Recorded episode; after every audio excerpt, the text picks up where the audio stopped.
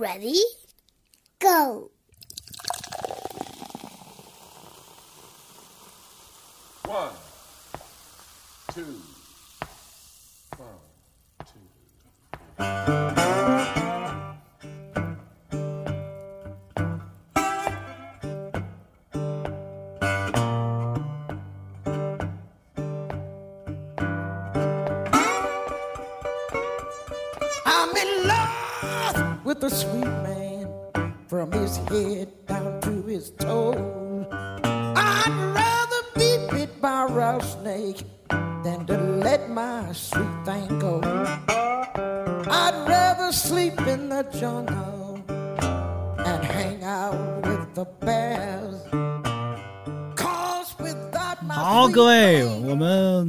这一期的宇宙牌电饭锅呀，请来了两位女性朋友，其中一位哈是，她叫，应该叫苏大美还是张柏芝呢？都行，都行，都行。哎呦嘿，突然谦虚起来了啊！她是我的朋友苏大美，一位在几个月前刚刚生了宝宝、做了妈妈的啊，温柔端庄的女性。嗯，大家好，哎呦，真是非常当得起这个称呼啊！然后另一位是，也也是我的老朋友洪亮。大家好，哎，然后呢，为什么请他俩来呢？因为今天要谈的这个话题啊，好像就他俩还挺合适的，但是是一个我没什么资格谈的话题，因为刚才说了，这个苏大美呢，呃，刚刚生了宝宝，七个，半月，对，现在有一个七个月、七个半月。七个半月的儿子大胖儿子，嗯呐，呵，这这也不必骄傲，是不是？然后呢，洪亮是在不久的将来哈、就要当妈妈了，现在怀七个月，哎，都是七个月。差不多吧，快了。嗯，先先让苏大美说说吧，嗯。就是，嗯、咱俩相识的时候，你还是一大学生呢，是不是？嗯，对，在遥远的，我就不说哪年了，我正要说，因为一说出哪年来呢，就暴露了年龄了，是吧？对对对，但是那时候还是一个，呃我我我非常印象非常清楚，是一个还像中学生的大学生。我我现在不像中学生了吗？嗯，我我真想拍张照片给大家看看。啊，幸亏这是一个播客节目，这要是上镜的话，我今天还得犹豫来不来呢。对，反正现在是我看到的你我胖了最胖的时候，对对对对对，是吧？对。然后自己觉得生个孩子是个什么体验？从少女变成了妈妈，这个这个过程突然吧，还是嗯是一个什么感觉呢？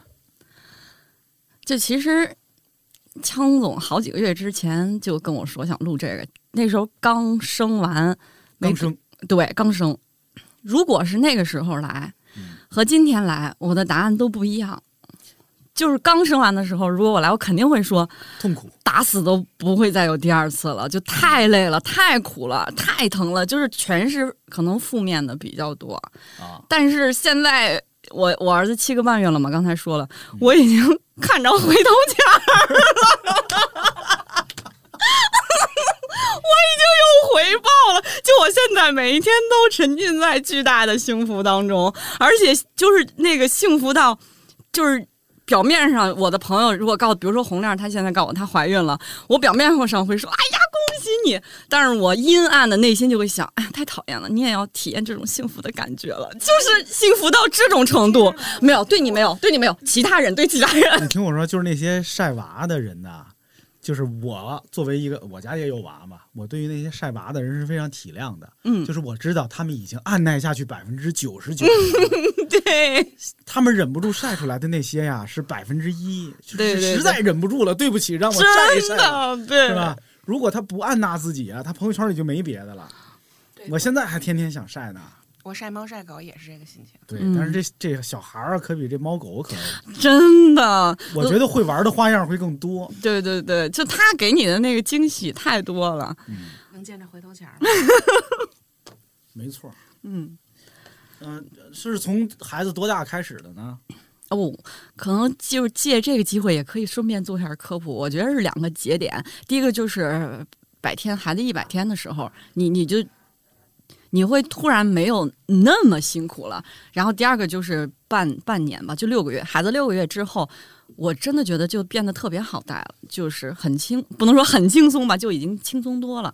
当然，这可能也只能说明刚生完的时候实在是太苦，尤其是母乳喂养的妈妈，就是因为你。你没日没夜的喂奶，那个就是睡眠剥夺，说白了就是，就就算你不喂奶，就不让你睡觉，你谁也受不了，就是这意思。嗯，我家刚有小孩的时候，差点就不只是那个我媳妇儿她老人家嗯，自己一个人辛苦，就全家都辛苦。没错不光是辛苦，是焦虑，因为说实话，就是全家都没经验哎面对这，事儿。新手宝妈那个时候啊，甚至就家庭成员之间的关系都嗯是的，是的，是吧？这是很正常的，就是因为大家都没经历，都又又嗯都很就是很紧张这事儿，嗯就那么多紧张的人，意见又不一样，就嗯这这非常的痛苦嗯啊。但是过了那个，我自己的感觉是，就有某个时刻，嗯。你就突然觉得那个孩子不再是一个小动物了，嗯，嗯。他变成一个人了。啊，就刚生下来的小孩儿像一个小小动物一样，因为他除了吃睡没有别的事儿，对。他跟你没有交流，对。但是突然有某个时刻，他开始跟你交流了，别管是通过笑，通过动作，甚至是后就来是互动，对有那种了，你就觉得哎呀，这是个人，可有意思了。嗯，嗯，这个 还没生的呢，你现在是什么感觉？我现在很惶恐，就是因为啥也不知道，啥也不明白，啥也不会，都没经历过，然后天天就是听大家分享的各种经验。然后呢，嗯、因为我怀孕呢是不是特别计划好的、期盼的那个状态，所以呢，但是他来了呢，就热烈欢迎，就赶紧调整一下热烈欢迎。嗯、我觉得这事儿还挺有意思的，因为就是你肚皮里面有另外一个人，嗯、你不久的将来你能遇见他，然后你能跟他分享很多东西。呃，今后会怎么样，完全说不定。这个整个还挺还挺好玩的，我觉得。我我印象中你这个怀孕的惶恐好像是持续了挺长时间了，从是不是从一开始就是，还是到现在这个还没有解决吗？嗯、不是惶恐，是惶恐。我觉得就是觉得自己，哎呀，是在纠是在是在纠正我的，是在纠正我的不是我的意思？就是，我不是慌张，你知道吗？我觉啊得这个没有什么慌的，因为你就是认命嘛，还能怎样呢？对吧？好好的，就是你开弓没有回头箭嘛，因为来 都来都来了，来都来了，这句开弓没有回头箭用在这儿怎么那么奇怪呢？是这样，因为我本人是一个就是我不接受非医疗问题型打胎的人，就如果我怀了，我就一定会把它生出来。我这个信念是一直有的，然后这也是我平生第一次怀孕，就没我我我并没有问你，我并没有关心这事儿 不是我的意思是说，我并没有挣扎说这个孩子要不要，没有这件事儿啊啊，就是接受。然后接受的时候呢，因为就是因为其实这个事儿 想太多，结婚其实我也想很多，要小孩儿我也想、就是想很多，所以要小孩儿这个事儿一直就没有积极的去推进。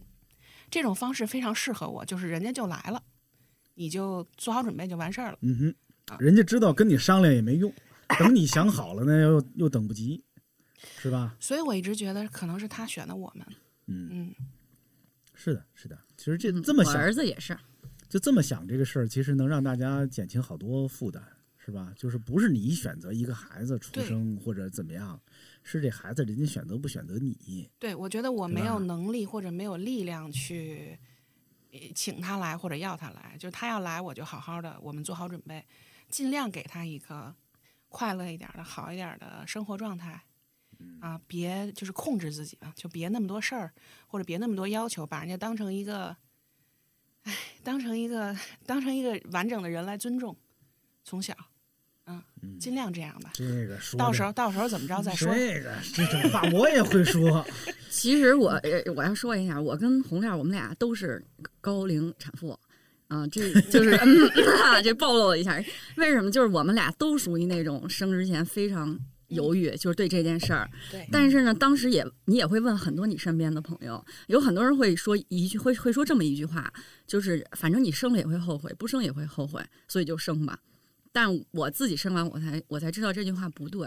你生了不会后悔，绝对不会后悔，你只会后悔你为什么没有早点生。真的，是不是也有点早？对呀、就还没到青春期呢，是吗？你等到你家孩子上了小学，拿着一张三十八分的考卷回家的时候，你再说这话啊。行，这个故事咱就不细讲了啊。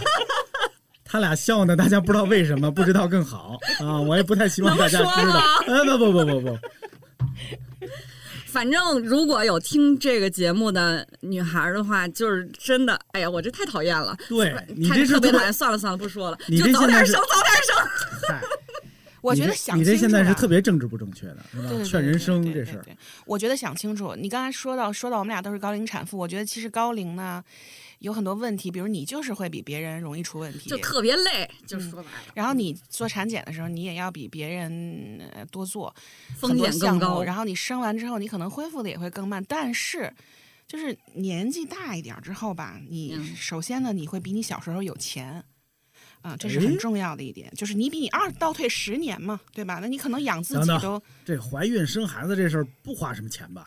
我听过一个原来，我听过一原来我真是就是北京的朋友，他说他生孩子呀，到最后一算账，好像总共花了三十块钱还是五十块钱来着，就是什么年代？因为他他孩子现在也就上小学不吧，还有就是因为是医保给他都大部分都对，还有人还有人加上各种保险退完了是赚的，就算一算可能挣了几百块钱。嗯是啊但是这就看个人嘛，看每个人嘛，就是嗯大家需求不一样。然后是呃，比如说你要做做不做好一点的检查，或者你去不去舒服一点的地方生，还有比如说你的孩子今后你是凑凑合合把他养大，还是你一切都要求最好的，这个差距其实非常大。养孩子这个跟养猫养狗一样嘛，有的人养就是随手养，有的人就能花好多钱，这都不一样。对吧？嗯好，接着说啊，第一，你会你会比原来有钱一点，按照大概率说，一般情况下会。再有，你的心智上会更成熟一些。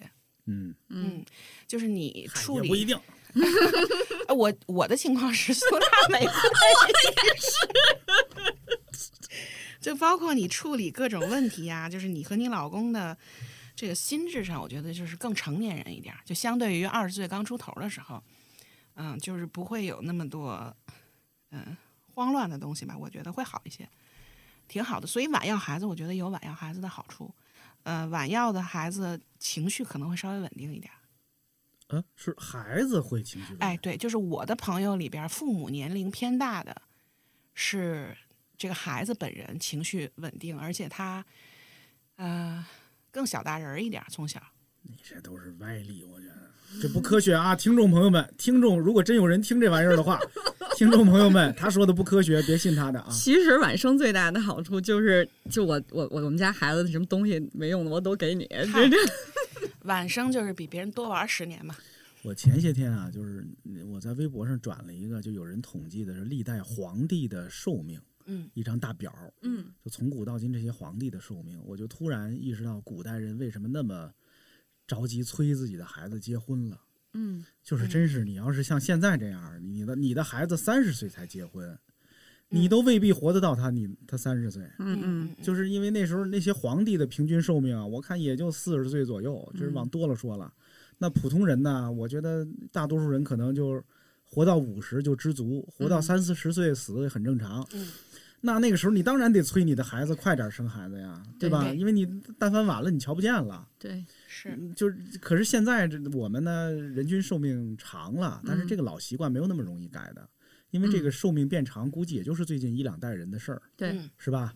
就比如说，就是我们的那个老人，在他们小的时候，可能还，呃，没有改变过来这样的生活习惯，就是都会催大家早结婚、早生孩子，嗯这是非常可以理解的。嗯嗯、我其实你被催了是吗？没有，我不是被催，就是比如说我，但是我是反倒觉得，如果要生孩子，还是应该早生。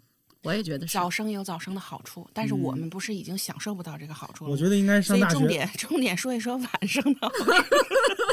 我觉得理想的状态是上大学的时候生，反正大伙儿也不好好念书，就是大一进去啊，就嗯就找一半儿，然后大二大三的就生了。我觉得是这样啊，咱们说回来，首先我不认为婚姻适合每一个人，我也不认为生孩子这个事儿适合每一个人。我觉得这个事儿，尤其是从女性角度上来说，无论是嫁人还是生育，一定得是你自己由衷的，你愿意这样去做，而不是啊应该应该，嗯或者说我要给我老公生个儿子，或者说我要给我爸妈生个，嗯就是那这个很多事儿在二十岁刚出头的时候，嗯，不行，我是觉得不行。对，不是，但是嗯我说的，你看啊，今天我得再提醒一下啊，以防有愿意抬杠的朋友们嗯啊，那个有不同的意见，我们仨说的都是我们三个人个人的嗯意见，不是宣传部找我们做的这节目就比如刚才我说，我觉得应该早生啊等等之类，那是我个人的，我不知道为什么。当然，我是一个从十几岁就想结婚生小孩的人，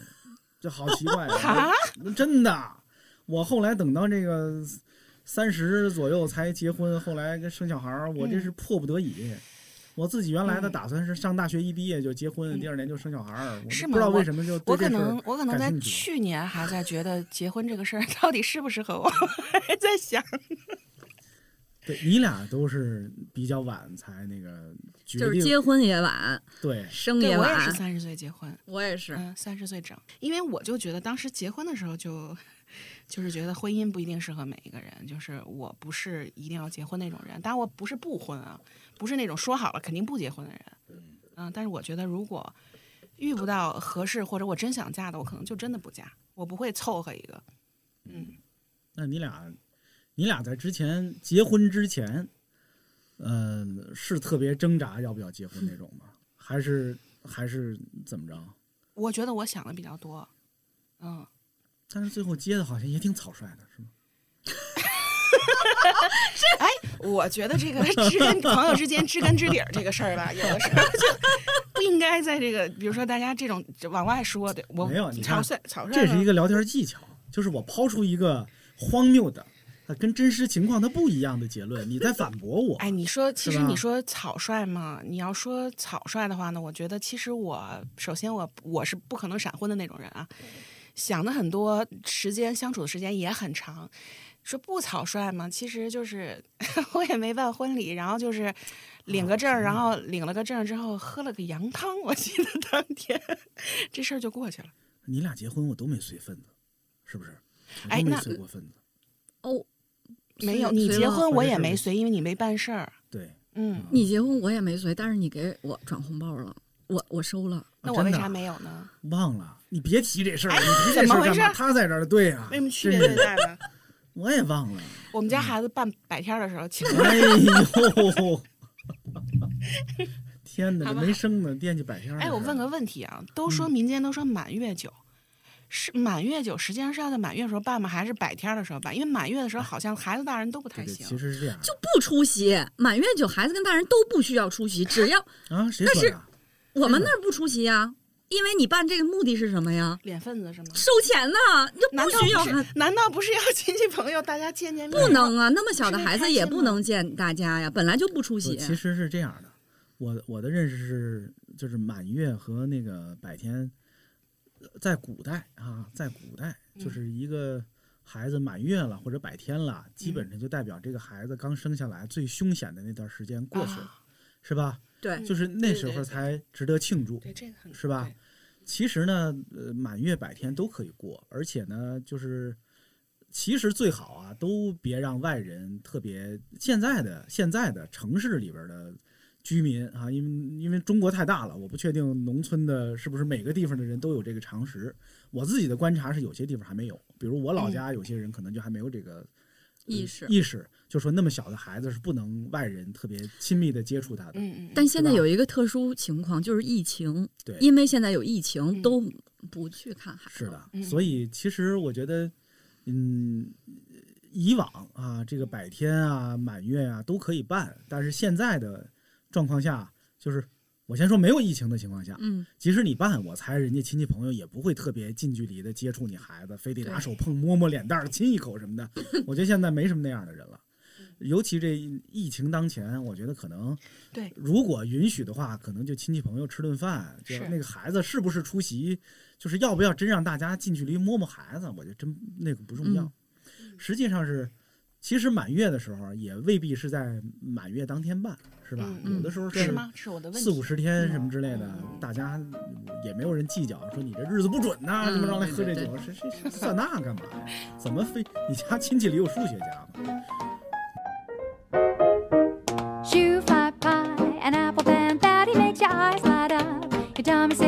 Shoo fly by. An apple band daddy, I never get enough of that wonderful stuff. Shoo fly by. An apple band daddy makes the sun come out. When heavens are cloudy, shoo fly by. An apple band daddy, I never get enough of that wonderful stuff. Mama, when you bake,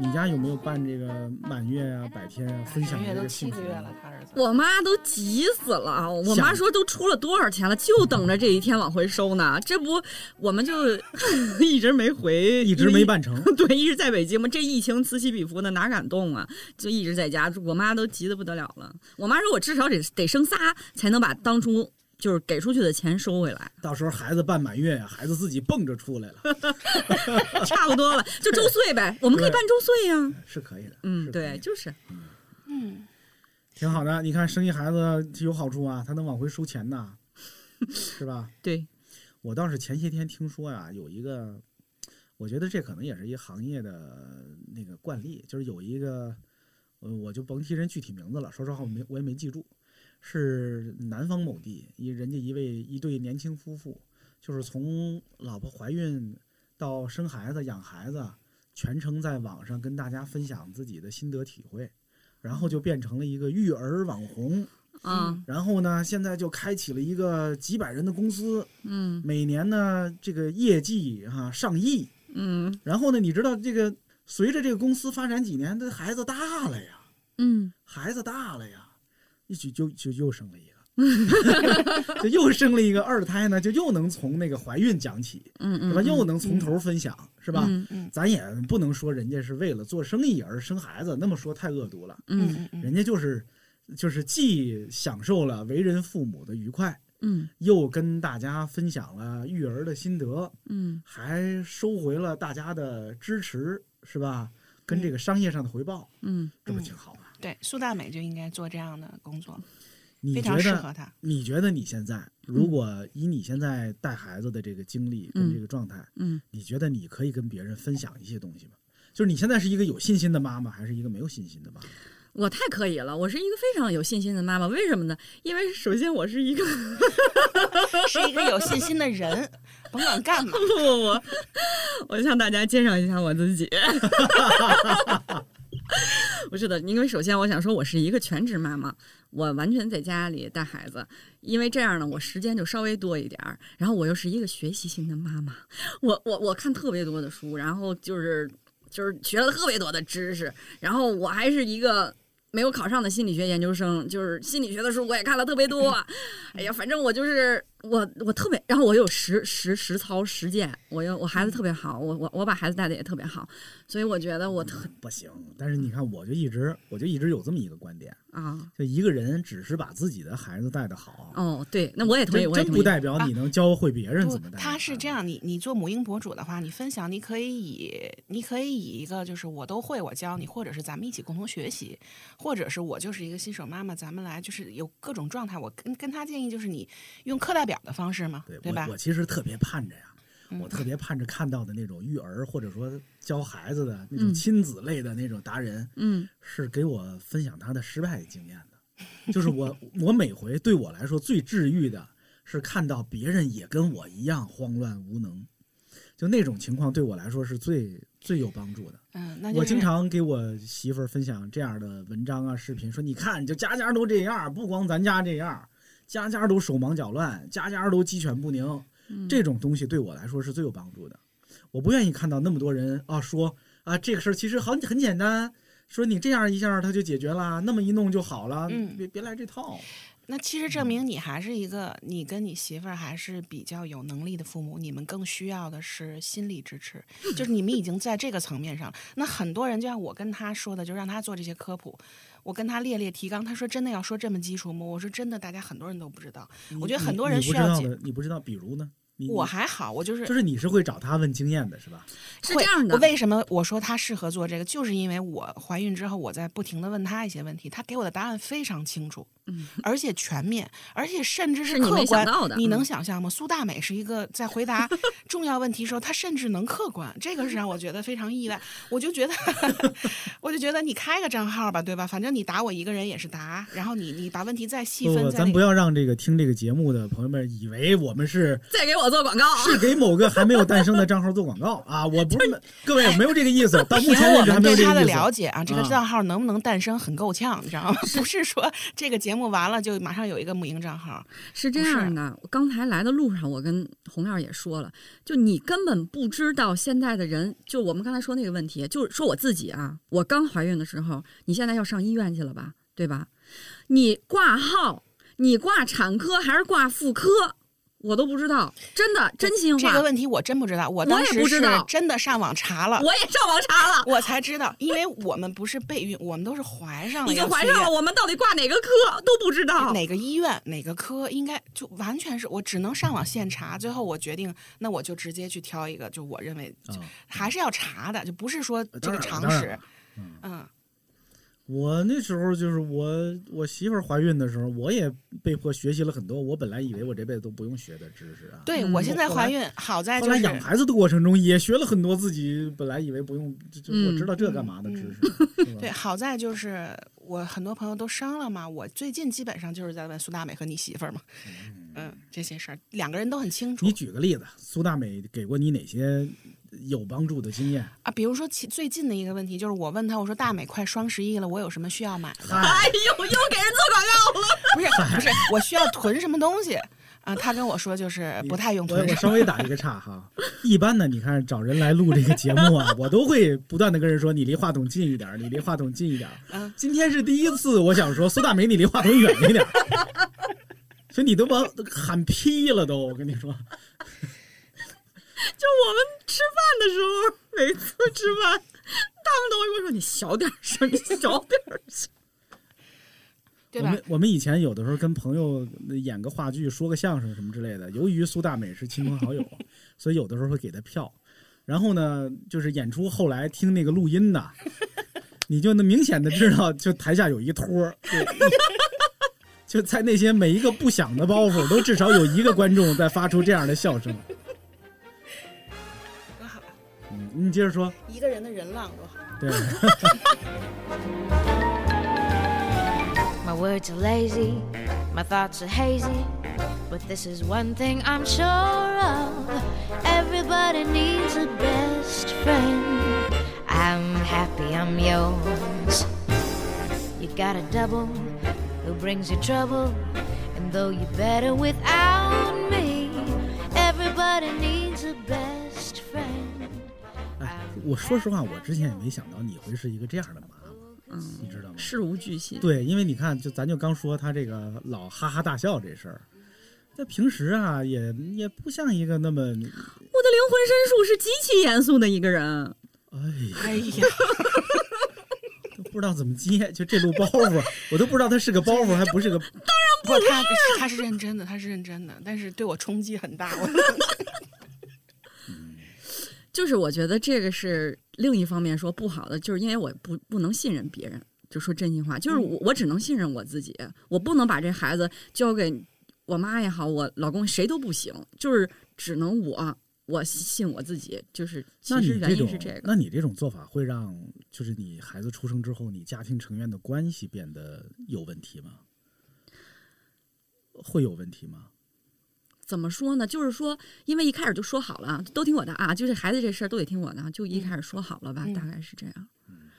可能因为你是妈妈，你是妈妈，所以你你做主这事儿是天经地义的。我觉得在任何一个家庭都应该是这样，就是妈妈应该听妈妈的。城市家庭吧好一些，我觉得是的，应该是这样。嗯但是你知道对对对，也真的有一些家庭啊，就是他有很多实际的情况是吧？当然嗯，我懂。都知道那个说法嘛，就一个屋檐底下只能有一个女主人嘛，当然，对，是吧？但是这个女主人是谁，在不同的家庭是有不同的答案的。嗯他万一这个事儿处理不好啊，他他就他就有问题，嗯，是吧？当然当然当然，他有的时候呢是也许有一个答案，但是在在很多小细节上呢，大家就忘了这个答案。他有有的时候也会有有问题，嗯，是吧？对，嗯，对这种事儿，其实每个家庭有每个家庭难的地方。对，还有就是沟通也很重要嘛。我已经在我们家给大伙儿开过会了，包括几个内容，其中第一就是 怀孕之后，由于荷尔蒙的变化，我可能会变成一个歇斯底里的人。你们要对我好一点儿，要忍耐，要逆来顺受。我以后再报答你们。我以后等孩子三岁以后，我再做牛做马报答你。就是好像说生出来过了过了多少个月吧，就能好一些。这这个情况，但是还好我并没太怎么着。那不行，我告诉你，生完以后就是这奶，就心情一不好，这奶量就骤然下降，必须让全家人所有人都对你特好，这样的话你这奶才特好。对，这是一个就是说关于我可能会出现的问题嘛，大家多担待，对吧？先托付。然后呢，呃，第二就是就是苏大美刚才说的那个问题，就是关于孩子的事儿。我跟我这这个问题主要是跟我爸妈说的，嗯就是是以我和我老公的意见为最终决定。我爸妈表示没，他们俩没什么问题，好同志在这方面，嗯啊，他们觉得没问题，一切听你们的，就你们俩商量完了定一个。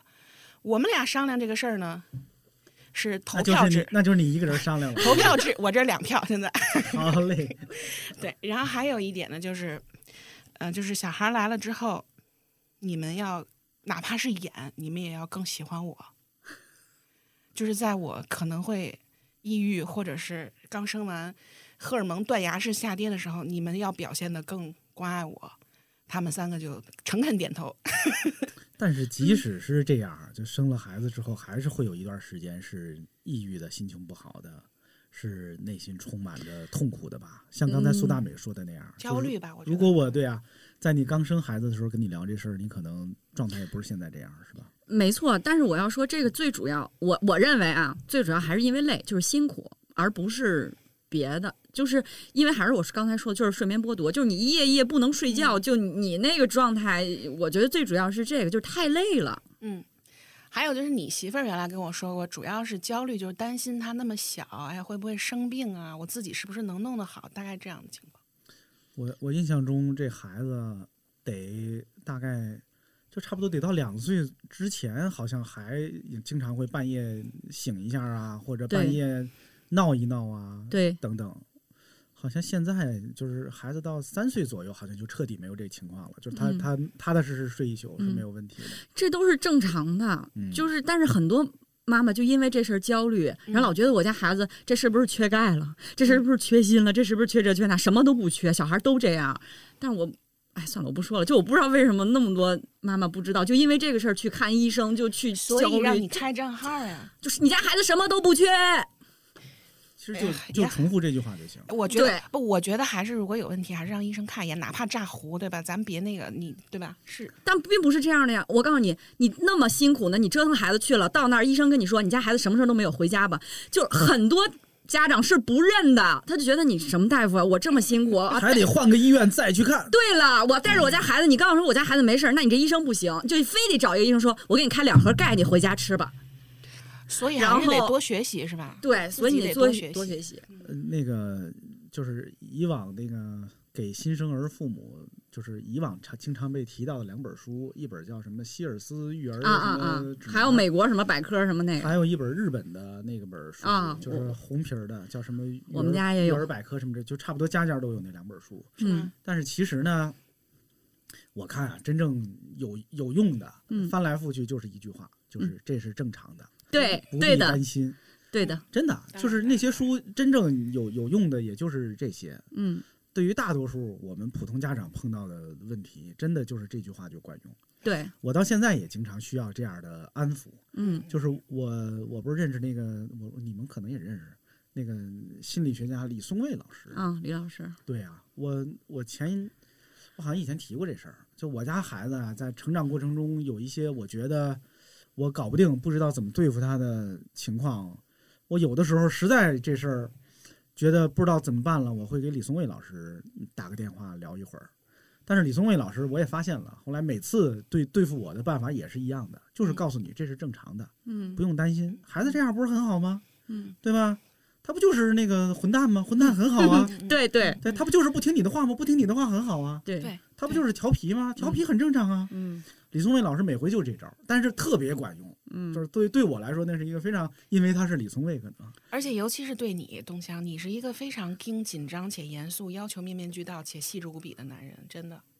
呃，这个那个我要把它删掉这句话不。不不，如果我忘了了。把它删了，那就是忘忘，请大家假装没听见、啊。真的是这样，而且你本身是个学霸，就很多问题你是，呃对你特别有效。这个我觉得这个素质我比你可能稍微高一点，在这方面，就是我更喜欢淘气的小孩儿，而且他的混蛋，你想我。就我生万一生一我老公那样的，不是说我老公多混蛋，就是你，那你总要，而且我也不好好学习啊，小时候对吧？我只是在我擅长的事儿上我很努力，其他的事儿基本上就是放飞。我老公就更别提了，所以我们可能没有脸太要求 小朋友一定要怎样怎样怎样的这个状态。嗯，你们怀孕的过程顺利吗？就是怀孕的过程是一个特别痛苦的过程吗？还是嗯还行？是是只是内心的惶恐，还是就是有有巨大的，就就是甚至会中途觉得我去有点后悔了，不应该嗯有这样的瞬大间大？美先说，我整个孕期是非常的顺利，我连孕吐都没有，我没有任何的什么怀孕的反应，就而且胃口特别好，什么都吃，然后就什么都吃的特别香，就是整个而且呃特别幸福，就是因为你有那个激素的孕激素嘛，就让你整个人也特别幸福。呃，但是我还是要说，就是一切问题都是心理问题，就是我的心理上也会有那个就是焦虑。然后还有执着于某些东西，这个这我也跟洪亮分享过，就是比如说执着于我一定要顺产，然后执着于我一定要母乳喂养，就特别执着这些东西，嗯，然后就是总是怕万一我不能顺产了怎么办？万一我没有奶怎么办？就是你总是在为这样的事儿焦虑，但事实上。但是我知道说这也没用，就是如果谁在这个阶段可能都那样，我现在就是想说你根本就不必执着于这些事儿，但是，但是你在那时候但是你要真执执着也没事儿，就是就嗯焦虑就焦虑吧，焦虑就焦虑吧大家都焦虑。对，你不焦虑是不可能，尤其是你快要生的时候，你特别焦虑。万一我就是说在家半夜破水了，我不能安全的到医院怎么办啊？救护车没来怎么办？就是总之你你就会特别为这些事儿焦虑，但也也没也没什么，焦虑就焦虑吧。嗯，我怀孕的过程呢，到现在为止呢，也算比较顺利，我也没有孕吐。你说，哎，巧不巧？也没有难受，然后也没有闻不了任何味道，饮食上、啊对对对，也没有偏好的改变，我就是还还还挺好的。会不会根本没怀？那这个，那你我我生了，我已经生了。我你看有证据。我是这样，我就是前三个月的时候，呃，有一点担心，是因为自己的状况。就是我的怀孕过程是关于宝宝的一切检查都是一次过，关于我自己就是你这儿不合格那儿不合格，医生让你注意这注意那，就是很多问题。嗯、就是前三个月的时候，我觉得跟担心和焦虑有关系，就是怕自己提供不了一个好的生长环境给他，啊、然后也确实是因为不会不知道好多东西没有了解。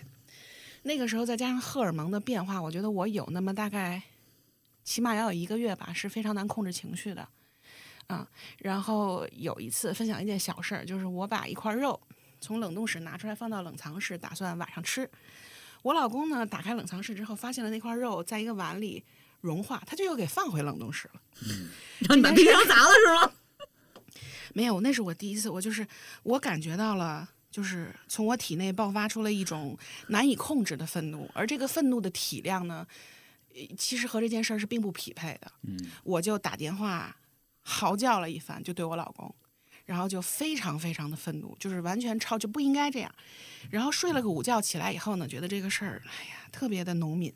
觉得自己不应该那样，不合适，于是呢，就又给他打了个电话，跟他承认了错误。我老公呢就反应很，他说没关系嘛，这都可以理解，对吧？就是生活中的小颤音，没事儿。我跟他说，我说这问题，活中的小颤音，我跟他说这个事儿很严重，是像一音乐家庭的沟通是因为。是因为我说重点不是我，就是我觉得我失控了，这是很严重的一件事儿。我说今后可能你要面对很多这种情况，那可怎么办？如果我一直天天颤，哎，如果我一直不能控制自己，每天都因为这种小事发这种体量的脾气，我说那怎么？他说嗨，没关系，他说也不会一直这样，就他安安慰了我一番。然后呢，这个事儿就过去了嘛，还还比较温和。然后等他回家之后，我就发现他开始用一种关爱弱智的方式对待我，于是我就彻底急了，我就更急了，更生了一场大气。啊、就这个事儿，我跟你正相反，就是我怀孕的时候，假如说，或者我刚生的时候，假如说因为什么事儿跟我老公说你什么什么什么什么什么，然后他就会说，哎，你是不是激素反应啊？你是不是不正常啊？是不是？然后我就会非常生气。对啊，这是特别让人恼火。对呀、我说不是，完全不是，就是什么什么什么什么什么。虽然有可能真是，但是后来就好了。后来就是我觉得是因为可能也是跟内分泌啊，或者是我觉得我最近在逐渐变得更柔和，这个让我觉得非常好。嗯，就是逐渐的，虽然还没有生啊，没有当妈，但是感觉有一种，就有一种当妈的那种气场，就我不跟你一般见识，就就特别好，嗯，就母性已经被唤起了。哎，就是母性的包容稍微还有点那个意思了，我还觉得这个苗头很好，嗯。还有再插一句啊，就是你如果读一些书，就比如说如何养育一个孩子，或者你如何跟他沟通这种书，呃，就是听着的女性听众们，如果用这种方式在学习的过程中，你试着用这种方式对对你老公，你试一下，你会发现 超好用，就根本不只局限在小朋友上，用育儿方法对付老公，就是心理上的那些东西，还有包括你如何看待这个问题，你如何沟通，比如先共情啊，或者你你要在意一下，就是反正就特别好用，神好用，立竿见影，真的。你对谁都行，你想想，你你把别人都当成你儿子，你你就是 什么什么关系都和谐了。不 是不是，我因为我觉得女性朋友，我的女性朋友，我觉得大家都很成熟，很容易沟，不需要用这些。但是男性可能就是，嗯，对吧？男性这节目就女生，我觉得都很就，女生在这方面真的天生要高级一些，我觉得。嗯所以就是谁更高级一点，谁承担的更多嘛，对吧？这也很公平。Music, don't you know? Not just what is on your radio. So every gal and gay, come on, let's celebrate and swing what you got to save your soul.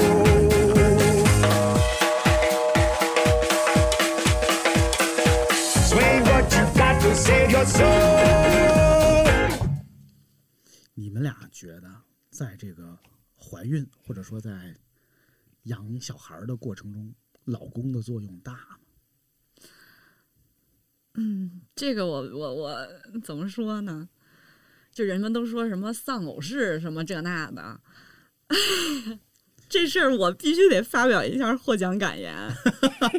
就我真是中奖了，就我怀孕的时候，我老公对我那真是就是无微不至的关心，没法说，就是哎呦，真是没法说。然后我生完孩子之后，我老公对孩子也是特别特别的好，就是他分担了我很多，就是他，我我我都不知道该怎么说了，我这就是真的，就是我们家绝就没有不存在这个什么丧偶式育儿，根本没有这回事儿。就是我老公一回家就跟孩子在一起，然后反正就我儿子，嗯，算了，不不说了。戛然而止呢？怎么这真是的？这这想让你就接特好呗。就就真的特就是让我就让我重新认识了我老公，就是我也没想到他会是这样一个人，因为呢，这有一个前情提要，就是我们俩曾经都是坚决不要孩子的那种，就是甚至在我们俩结婚之前就商量好了，咱们婚后是不要孩子的这样的情况下，我们俩结婚的，然后。嗯，所以我完全没想到，就是有了孩子之后，他能这么疼孩子，就是真是没想到。那是因为当时说的是假话吗？就是当时他是言不由衷的，是为了附和你，还是怎么着？也不是，就你俩然后你俩聊过这事儿吗？为什么当时俩人坚决的？就就你俩呃先说，呃，这个孩子是意外是计划，不是意外，是计划，是我们俩都都觉得还是要，就就就要上了。啊就是还是有一个转变的过程的，是吧？对，就我们俩刚结婚的时候，一开始是我先心思先活络了，我跟他说，要不咱们要一个？我老公是这么回答我的，他说：“你是不是因为走得太远，当忘记了当初为什么出发？” 就这这句话，可能这句话没有被用到过这样的场合吧？我的，嘿，好嘞，棒，真是的。那那后来呢？就是后来为什么又要了？啊，发生了什么呢？发主要想起是想起为什么出发来了？为了大地的丰收，为了母亲的欢笑。呃，其实是肯定是还是我先想要了吧，就是 你先得有这么夸张吗？小红现在已经不行了。对，这怎么笑成这样了？就有个歌词儿，就刚想起是歌词儿来是吗？是就是，那你接着说，接着说。就是我先，哎，就就是哎，等你那你那歌词儿也特暴露年龄，你知道吗？哎，接着说吧。然后我就跟他商量嘛，因为我们俩这没法说了，因为我们俩岁数都大了。这过不去了，这是，这事儿过不去了。哎，这就像是那个小时候上学的时候，啊班里有一个同学开始笑，全班同学就会一直跟着笑，因为那个笑最后已经忘了笑的是什么，因为那个笑的那个第一个一直笑的同学太可笑了。你这玩意儿真有人听吗？得嘞，各位，我们这节目啊，你看接下来还有多还有几十分钟，可能就都是这笑声了啊。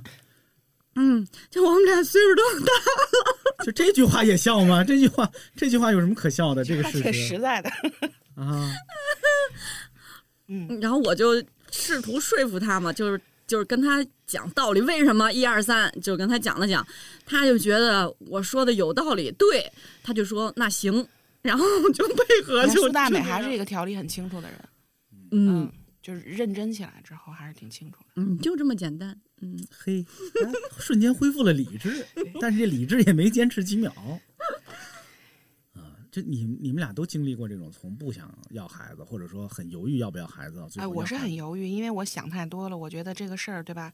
你把一个人带到这个人世间，万一他不快乐怎么办？这就是当初我不要，也是想，就是现在我才明白，就是哎，算了，不说，就是当时我也是纠结，都是这些虚很虚幻的东西，不是你现在说说，我想知道你，我想知道你现在的想法。虚幻。但我我这只能说我自己的对对想法、啊，对，就说你自己的想法。比如说，我曾经也是像刚才小红说这，我觉得这个世界是好不好，是吧？我们家庭也是什么，就普通家庭，也没矿，也没什么的。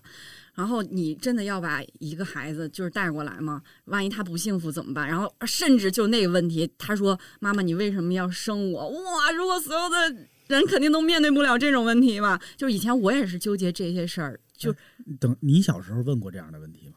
没有。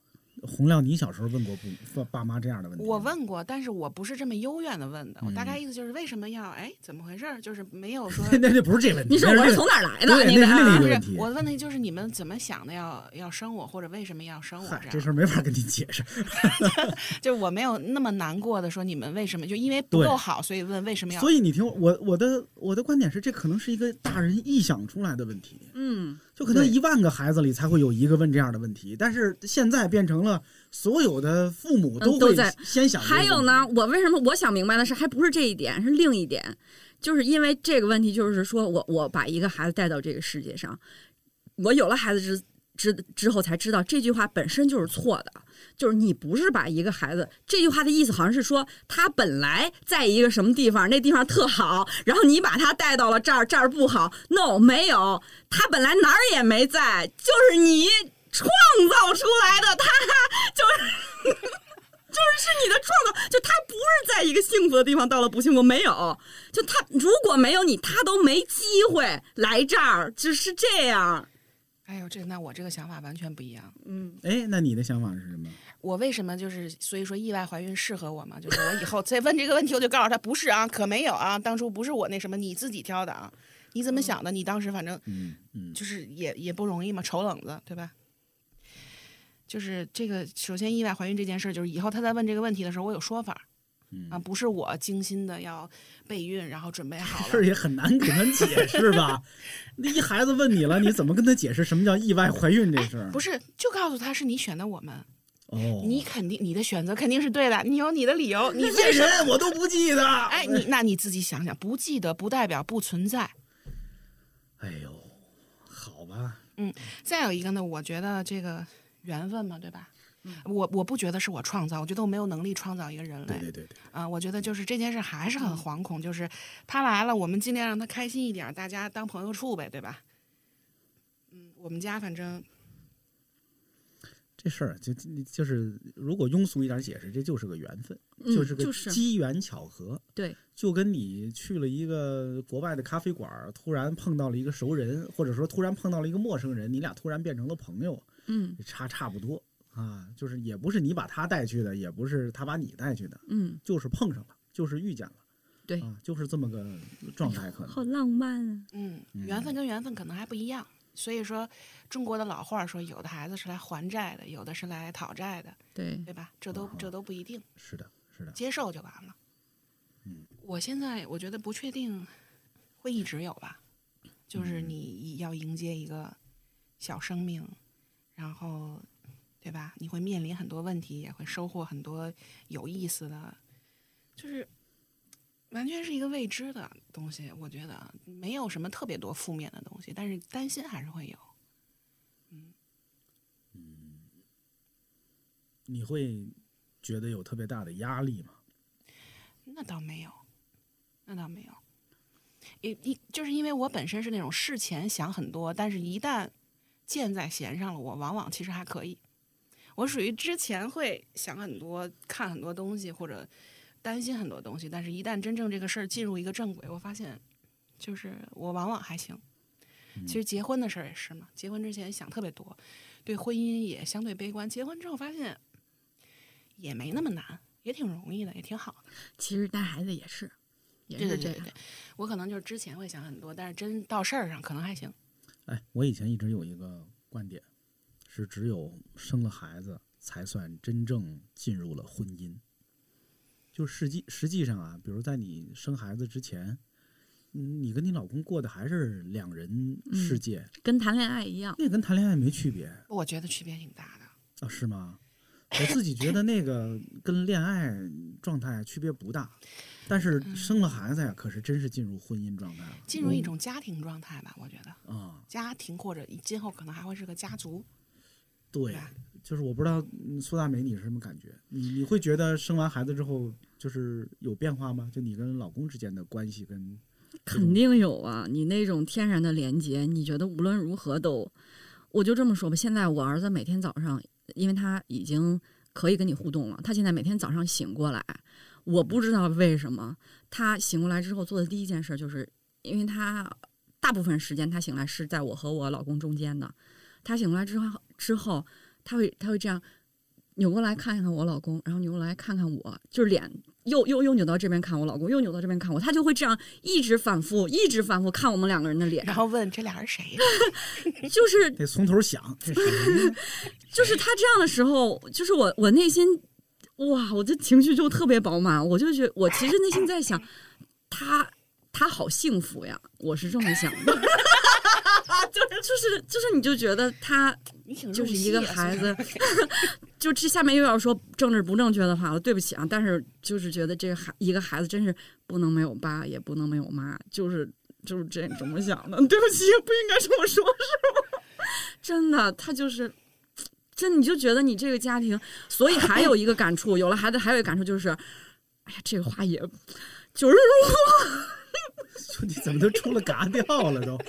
你就说吧，没事儿。都是政治不正确啊，我这个 没事儿，请大家注意啊，他说的都是政治不正确的，没事儿你说吧。就是有了孩子，就是还能离婚的人，那真是一天都哟过不下去你这政治真的太不正确了。那绝对是一天都过不下去了。我但是我也认同啊，不幸福的就应该那个离婚，即使不能说为了这，我也认同啊。所以这就是说，不要盲目结婚，结婚还是要想清楚的。再嗯有一个，生不生孩子就别想着说我们俩不好，我们生个孩子靠孩子维系啊，感受。对，那这太扯了。就是你真的还是得做人，还是得负责任。就是我经常想说，做父母其实是最应该考证的一个事儿，但是可惜。什么大傻逼都能生孩子，你看到的 人间惨剧也太多了，对吧？你说把孩子关在车里几个小时那其实就考个证这事儿啊，可能还真是有必要。就是对就是说要有一些审核嘛，对吧？现在的这个怀孕期间呢，你看有各种检查，对，检查都是身体上的检查，其实没有知识上的检查。对啊，就比如你看月嫂，就是都得考个证，对吧？都得考察你那些知识。只是知识上的，我觉得知识上反倒在其次，是观念和人性本身。有的人他真的就是他，我觉得我这政治很正确啊，有些人不配，极其政治不正确。有些人不配做父母，就是但是罗老师以前说过嘛，就是父母有没有不好的人，有没有傻逼，那就是傻逼有没有生育能力，傻逼有，一样，对吧？就是很多人，你看他们都会有疏忽，都会有做不到，都不是完美的父母。但是有些人的错误和有些人干出来那个事儿，就是他不配。就是我真的，我真的在有些时候也会想我自己配不配，因为我自己也觉得有些时候，我也许在犯很大的错误，而我不知道。就也许我得我得等很多年之后才知道，我之前的一些做法是不对的。什么事儿让你这样犹豫了呢？我不知道，就比如说，嗯，就是带孩子的过程，以及后来，因为我家孩子稍微比比你们的大一点嘛，嗯，就是第一，我也许可以分享的经验是，随着孩子的成长，就比如你说你家孩子现在七个月，对吧？实际上，随着他变得更大，那个喜悦是越来越多的。嗯，就是他，他，他多一个本事，他他多成长一点，你的那个喜悦就更多一点。对，嗯，至少到目前为止，对于我来说，那个喜悦还是不断的随着孩子的的成长在递增的。嗯但是同时呢，我也不确定我自己在养育孩子的过程中是不是在犯一些错误，或者说还在犯一些错误，这是很有可能的。就有些是你现在不知道的。你指的是什么样的错误？就是会导致他性格出现问题，还是什么这样的错误？我不管是性格还是身体，就比如我瞎说，你你我举个例子，比如嗯你让你家孩子那个多吃肉少吃蔬菜，或者说多吃蔬菜少吃肉，或者说多吃鸡蛋还是少吃鸡蛋，多喝牛奶还是少喝牛奶，这都是选择。但是这些选择呢，都有可能，就是你也许哪天你觉得哎呀不行，当时应该多吃鸡蛋。哎，这些问题都不涉及，都不是我刚才是的，但是我只是举例子嘛，嗯是吧？我就是说有很多是这样的，就是你事实上还是在对一个孩子的成长，你是能影响到他的成长的，对吧？有一些是身体方面的，有一些是是甚至你帮孩子选哪个小学吧，就类似这样的问题，也有可能你在很多年之后是会幡然悔悟的啊，是会悔不当初的，这种可能是存在的啊。但是呢，说实话，我自己一直在跟自己，我我在我这播客里其实提到过，就是人不要苛求自己做完美的父母，对我也是说，当然是吧？嗯就是你而且往往也没有孩子会要求你对说爸，你为什么不完美？爸，我小时候你为什么给没有给我一个完美的家庭？对对，没有这样的孩子。而且我特别喜欢的心理学家说过，真正完美意义上完美的父母，就是他足够爱你，但是他马马虎虎的，就他没有那么细致的盯着你每一个问题都去苛求对或错，对自己和对孩子都是，反而更好。是的，但是也有可能这心理学家是错的呢，对吧？也说不准，就是咱嗯嗯我没有办法判断哪哪种学说是对的，嗯因为事实上也是在养育孩子的过程中，你的任何做法都能找到一些微信公众号文章是站在你这一边的，对对吧？你让孩子多吃鸡蛋，少吃鸡蛋，多喝牛奶，少喝牛奶，都能找到证据。我觉得我们就是尽量。就是好好爱他，然后尽量从我们认为对的方式去处理，同时要不断的学习和不断的看自己，就别固执的认为自己一切都是对的。然后在养育孩子这件事上，尽量保持一个比较开放的状态，尤其是心理层面或者他发展出来的各种状况，尽量开放一点儿。我觉得是这样，就是还是要平等。就是你要，你比如说你刚才说的这个哈，你说你让他多吃鸡蛋还是少吃鸡蛋，就是我是觉得很多这样，当然你是举的例子啊，我也是举的例子，很多这样的事儿，你不要觉得你要去替他做决定，就是很多时候孩子可以自己做决定，你把这些事儿交给他。让他自己做决定，他就什么都不吃是吗？那他就天天吃油炸的呀，天天吃炸鸡啊，顿顿吃炸鸡，你能看着不管吗？是吧？你不可能。我觉得啊，呀，这句话又要被骂了。来，你说，就你你好好用点心给孩子做，孩子能爱吃，不会只那个吃炸鸡的。嗯，但是我知道有很多职场父母没有时间，哎，我理解，我理解。还有人在这方面技能可能确实有点匮乏，对很难。对对对但这个就是说，所以就得看你。其实是这样的，我猜每一位为人父母的人，可能心中都有一个完美父母的样子，嗯就是他是知道的那个，知他是知道那个完美父母应该是怎样的，嗯但是真的未必能做到嗯啊。就比如我，我就拿嗯我举例子，我其实你让我幻想一个完美的爸爸应该是怎样的，我可能能想出一个很完美的姿态来，嗯是吧？嗯、但是实际上我没有做到，我我一定做不到。我嗯猜可能大多数人都做不到，当然也有人可能他脑子里就他就不知道好父母应该是怎样的。嗯，我觉得很多人是不知道，或者他那个认知吧有点问题。我我在大概上中学的时候，我爸跟我聊过一次天儿，他是说主题就是说，呃，我只有你一个孩子，很多事儿我不知道该怎么处理。然后我如我我如果用爷爷奶奶当时对待我的方式呢，因为那时候孩子也多，年代也久，不一定全对。然后呢，你看，既然是这种情况，咱们有什么事儿能不能商量着来？就是咱们互相之间都直说，咱们有什么问题讨论，然后咱们再做决定，这样是不是能好一点儿？啊，还有就是他说，呃，就是关于父母身上的，就是你不一定所有的做法都要遵循父母，因为父母有父母的局限性，你可以有你自己的发展和进步。大概是这样一个主题的谈话，我觉得还挺好的。呃，这个对话大概发生在你多大年纪的时候？十三四、十四左右吧。我也盼着我的孩子赶快长到我能跟他做这样的对话的时候、嗯啊，我一定会跟他做这样对的对对对对对话的。是的是他是的现在没到那时候，好像。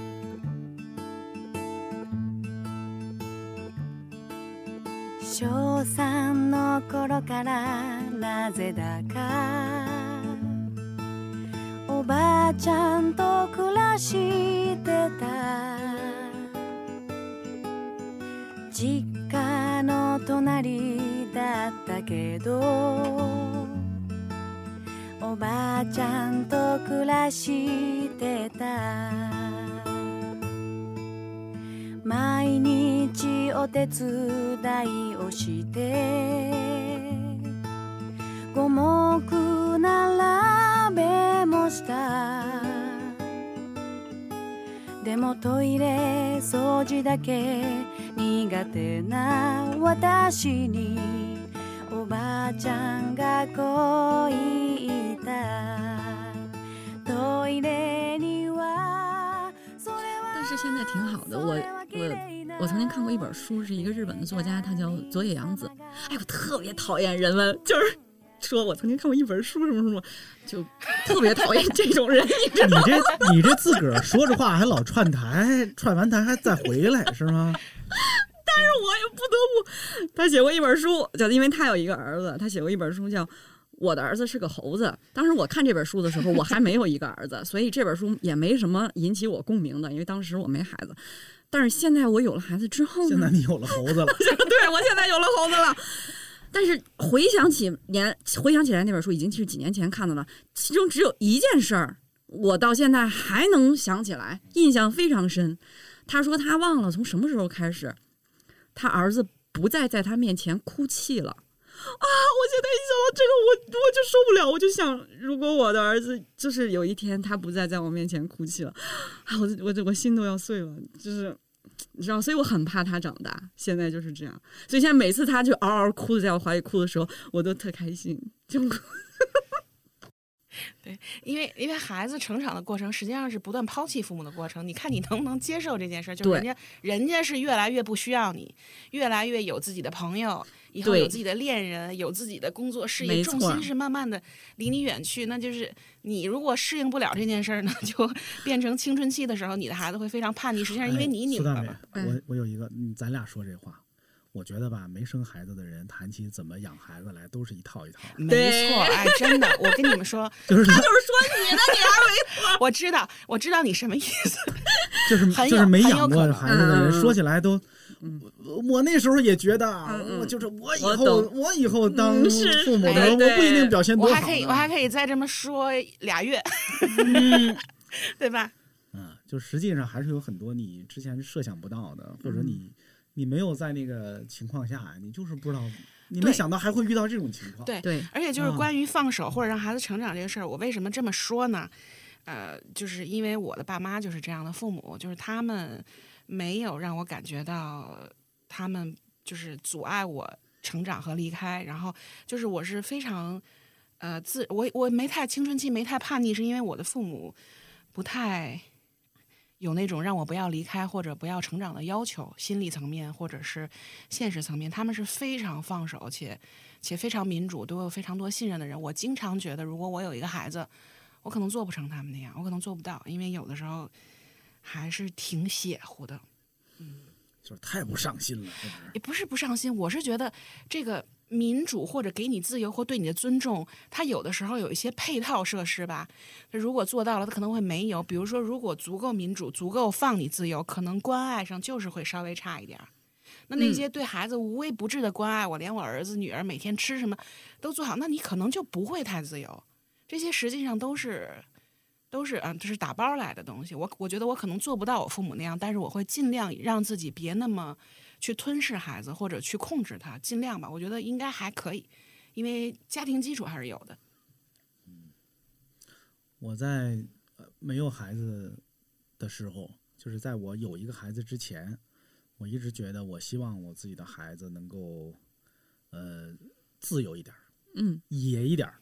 嗯呃因为我小时候是个乖孩子，嗯我总觉得他不要那么乖。我觉得我的小时候的这个乖啊，限制了我日后的成长，嗯让我少了很多有意思的可能性。嗯我总希望我自己的孩子野一点我想的是，我会尽可能的不管他，尽可能的让他解放天性，结果崇尚自然。嗯但是我后来就发现，我还是我我反倒会就是我说不好，这是个就是我不得不经常扮演那个限制他的野性的那个人，嗯非常的遗憾，这是让我自己非常遗憾的事儿。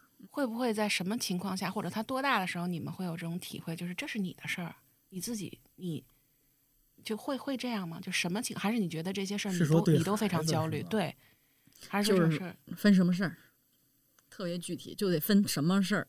你你这话题，我觉得苏大美应该有七个月孩子的家长还没碰上这问题，。嗯对，其实主要是问你，比如说现在所有孩子的所有孩子的事都是他的事儿。嗯就是你会不那么特别焦虑，就是说这是那这是你的事儿。比如说你举例子啊，这个例子可能就比如说你不好好学习，那这是你的事儿。我跟道理给你讲清楚了，或者我能给你提供的帮助提供完了，要不要学是你的事儿，可能是不是永远不会？我觉得还是得等这孩子有自己独立的思考能力跟，就比如我觉得可能十二三岁是我认为一个孩子可以自己做出一些判断跟选择来的。我也不知道，你看我也没到那时候，我也只是猜想。对对对对对，因为因为有的人会这样觉得，就是你这个孩子什么时候自己做所有决定是你自己负责任，就是当你经济独立之后，就有这样的家长嘛，就是你、你自己离开，那那我们就不管了。有些家长可能一辈子这手都撤不回来，有些家长可能是说你上大学我们就不太管你了，对吧？你是大人了，十八岁嘛，有个打点儿。有的人可能就觉得你经济独立，有的人可能觉得你结婚，这个就是对，我我自己不知道，但是我自己好像看过一些就十二三岁的孩子，我觉得已经现在这个年代，嗯嗯嗯孩子接触知识啊等等之类的又早。十二三岁的孩子已经看起来像一个有独立、完全独立人格和思想的人了。嗯那个时候你再跟他说什么呀？你你就没有任何资格去命令他或者强迫他做事儿了。嗯那个时候你也只能跟他商量或者劝说他，嗯告诉他你的，如果你能跟他做做开诚布公的沟通的话，你就应该用那样的方式去跟他沟通了。我猜我现在的猜想是那样的，也许随着我孩子的长大，我也会修正我这认识，是吧？这问题应该拉石老师来聊，石老师的孩子更大，可能他能有更清楚的认识。我刚才就想说，应该再过几年咱们再来录一次。对如果这玩意儿还在的话，对，但愿吧。这是一个会一直持续下去的苦恼啊，它也是一个不断更新的挑战。它它真跟一个打游戏一样，过完了那个 stage one 就得进 stage two，是吧？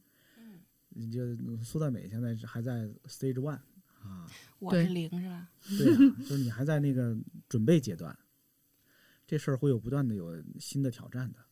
但是我自己目前的感受还是这个过程是还是，它显然是一个快乐大于痛苦的这么一个过程。对，尤其是我所有的异性朋友提到这件事，都是哎，快生快生快生，可好玩了，全这样。就男的是吗？男生对女性朋友就说什么的都有，而且女性朋友就即使说都很好很快乐，收获了很多美好，也都会说一下，哎就挺疼的、挺难受的、挺辛苦的、挺焦虑的，就是会有很多事儿，就你还是要做好准备。就没有一个男的说生孩子是吗？就没有一个男的持反面意见的？我周围都觉得特好。你想，又不用你们怀，又不用你们生，又不用你们喂奶，你们就啊，是不是？这很显而易见嘛，这都可高兴了。我的男性朋友，嗯，苏大梅你呢？你身边的人呢？我好像没有没有跟男的特意聊过这些事儿，就好没像听没听过男的怎么说？嗯，也有也有少，反正大部分还是跟女生聊这个多。嗯，啊男的就我感觉我是不是觉得男的的意见根本就就像洪亮刚才说的，他也不生，他也不喂，他根本就嗯不重要。对对，嗯其实我我这个地方我还有一个要说的，又政治不正确了，就是我以前也有一个想法，就是说为什么这要说原罪了？就为什么呸不是原罪？为什么女性要有子宫？为什么只有女的能生孩子？为什么就是这个生孩子这么痛苦的事儿不能男的来做？嗯，但是我怀孕之后，我这个想法也改变了。我我是怎么改变的？哦，我我我，因为我怀孕的时候，我非常非常幸福。就是当你感觉到那个孩子在你肚子里的时候，你们俩的那种连接，我就觉得天哪！幸亏女人有子宫，幸亏这个幸福是让我尝的。我你们男人这辈子都尝不到这种滋味儿，就是我替你们感到遗憾。当然，男的会说：“哎，谢谢了，我们不想尝。”但是我还是想说，那是因为你们尝不到，就是太太太幸福了。就是你感觉到你的孩子在你的肚子里，你们两个的那种互动，然后包括之后你能喂奶。就现在，比如说我因因为喂奶，我就特别舍不得断奶，真的就是那种连接，你你特别舍不得。是不是也是因为你碰上一个好老公啊，导致你没有那个就是别的后顾之忧？整个这个怀孕的过程中一直还挺幸福顺利的，嗯是不是这样？我觉得怀孕之后，老公还特别差劲儿的这样的家庭也不在多数吧。嗯，应该这么说吧，你那种不幸福的家庭应该还还是少数也，还是有，我觉得还有很多很复杂的，比如说很多人是婆婆过来帮忙坐月子，就弄了很多不开心的事儿。你群里面嘛，你就怀孕的时候加那些群也能听到，有的时候在念叨这些事儿。但是很幸运，显然我们俩不太有这个问题，不太有这些问题，嗯就还挺高兴的。嗯，还有别的变化吗？就是怀孕生孩子这件事儿对你的哦，变化非常大呀。还有一个就是 社会责任感，就是以前你看见什么事儿，你就觉得哎就这么着了，但是现在你为了你的孩子，你会站出来，就是就是说不能让这个社会你不能让给坏人。以前你就觉得让给坏人就让给坏人吧，但现在觉得不行，我这事儿我要管，我要出头，就是赶快做账号吧，苏大美嗯要话语权，因为我要让我孩子生活在更美好的世界。嗯嗯，这可能是挺重要的一个。对，我我我也看到过这样的说法，就是说你看啊，我也不判断他是不是政治正确，嗯我确实看到有些人写文章说，为什么稳定的家庭和生育对于整个社会来说特别重要，对，就是因为，嗯，像你刚才说的这种情况，如果呃一个人有了子女，他可嗯能、他可能会会更在乎这个社会未来怎样，而且你的嗯而且那个社会支持是你想象不到的。就我没有孩子之前，我也没想到我现在能跟我们小区这所有的人都认识了。就因为以前我在我们家小区已经住了多少年了，就是没有跟任何人都不认识。但现在因为你有了孩子，你下去遛娃，然后所有的人都会跟你，就跟就跟以前带着狗出去似的。就是说，所有人都会问：“哎呀，你家孩子多大了？你怎么怎么样？”然后你慢慢就认识了。现在我们小区里就是好多别的小朋友我都认识，他的爸妈我都认识。就是你这个连接逐渐壮大，因为大家会觉得我们住在一个小区，未来我们的孩子是同班同学，我们是一起上学的，一起上幼儿园的，就是我们这个连接就是未来就一直下去了。所以大家就是保持着特别好的关系。这个链接特别重要。还有一点就是，我其实一直觉得，我跟这个世界的缘分不一定深到什么地步。然后，所以这也是我，比如说结婚，我想很多，或者说就真正建立一个亲密关系嘛，或者说要不要孩子，这可能是一个更亲密、人世间最亲密的关系。我犹豫在，跟这个也有关系，我犹豫过。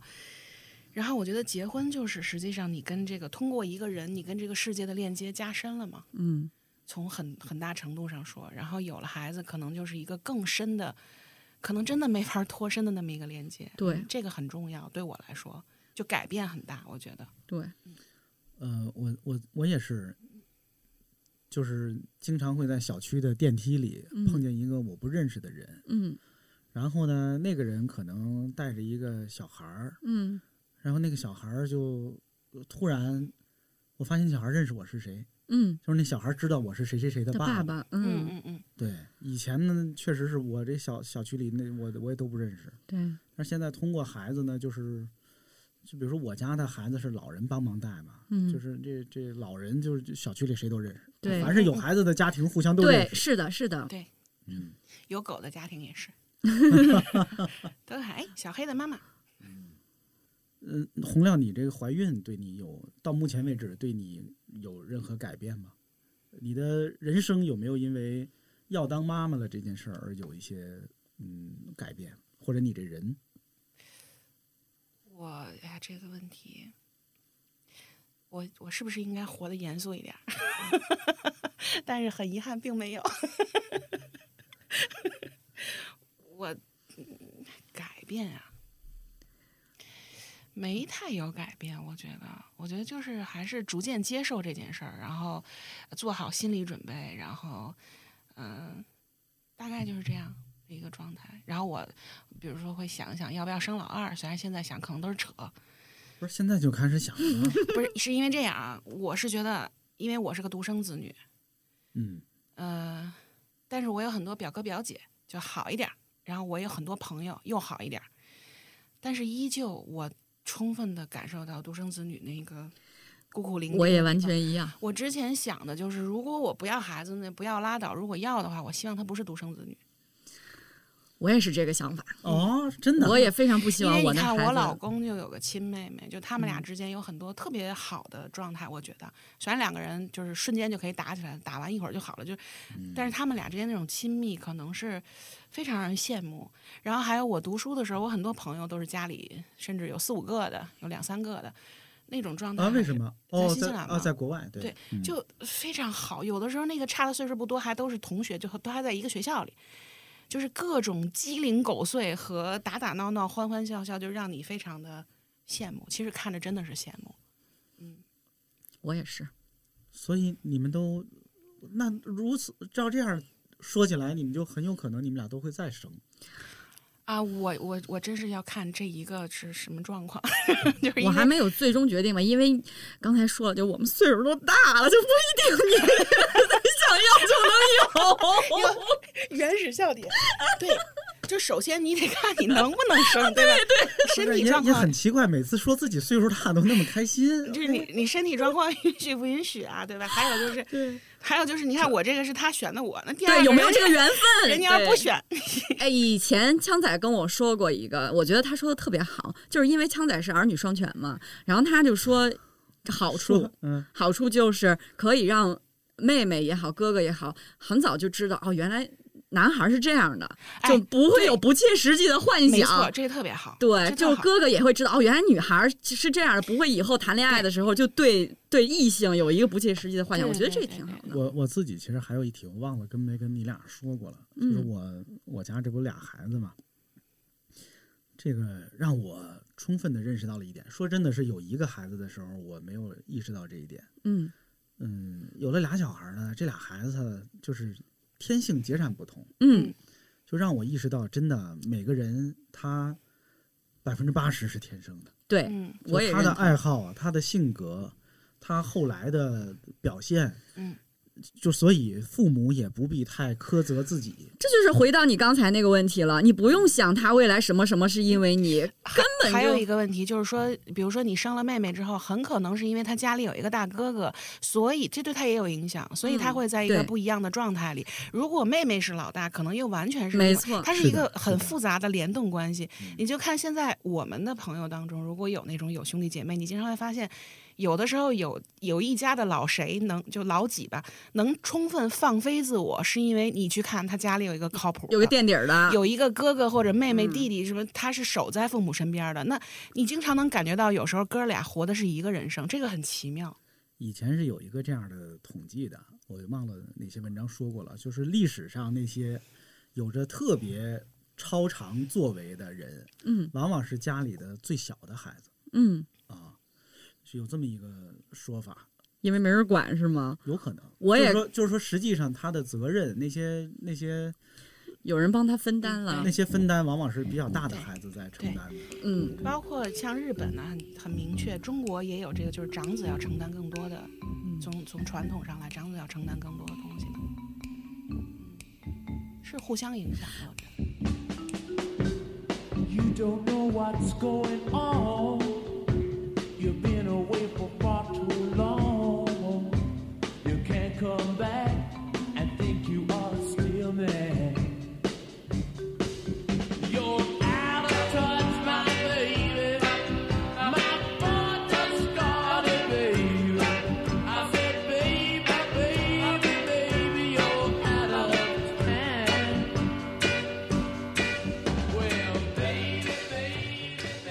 有一件事儿我想不明白，我想问一下枪总，就是因为人们都我刚才不还枪仔呢吗？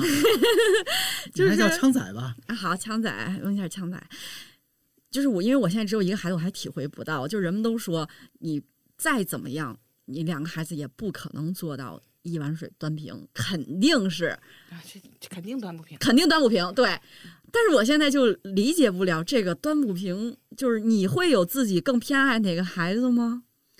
嗯、我到目前我自己也在不断的思考这个问题。嗯我到现在的感受是我真的说不出这这两个孩子我更喜欢哪个，嗯我真的说不出来。我我顶多是说对这两个孩子的喜欢是两种不同的喜欢，哦是我喜欢西瓜跟喜欢桃儿的区别，嗯，就是西瓜也喜欢，桃儿也喜欢。那你端平了吗？我就是现在它没尽量端呗它不能是一个那个量上的比较，你知道吗？嗯我觉得我我都喜欢，嗯就是我你没有办法让我选择我更喜欢谁，嗯嗯，我我自己我所以那我就认为它是平的，对啊，我也觉得，我也觉得是，如果你选不出来，那那就是没问题的。对啊，那我就认为它是平的。我觉得我我觉得这事儿不不困扰啊，就是喜欢，就像你说的不一样的方式嘛，或者甚至可能分时期，这这这几天对吧？或者他老招我，瞧他就不顺序，我喜欢那个，过几天哎，这挺好的，对呀、没有什么对吧？你这就是现在的，你过去要是你有四个媳妇儿呢，你是不是你问问你更喜欢哪个？这很难说啊，这都。对，那也是喜欢西瓜跟喜欢桃儿的区别。哎，有的是，你看，有的可能是听不懂。有的可能是对吧？贤惠会持家，有的可能他有意思，你说你说不清楚。还有有意思的，哎，对呀，那抽烟喝酒烫头，多有意思啊，是吧？就是不一样嘛，对吧？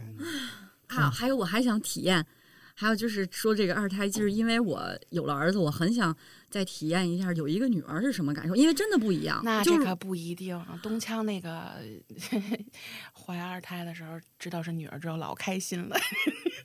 对我就是想体验一下，就是有女儿是怎么，因为现在说实话，我现在。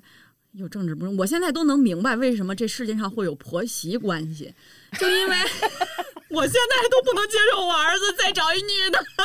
你说你生一孩子，让你明白了多少？让你明白了多少你本来就该明白的事儿，是不是？哎呀，你想你想太远了，兄弟们。所以就是这婆媳关系的根儿就在这时候就种下了。哎，不是，单咱说啊，第一个是儿子，第二个是女儿，这事儿真的是全凭巧劲儿。我有个朋友生俩儿子，前两天跟我说算命的，说他第三胎是姑娘。我说你还是冷静一点吧，你第三胎要还是个儿子，你可我也挺怕的。哟，我见过，我我是我以前的同事有那个第一胎是儿子，第二胎是双胞胎儿子。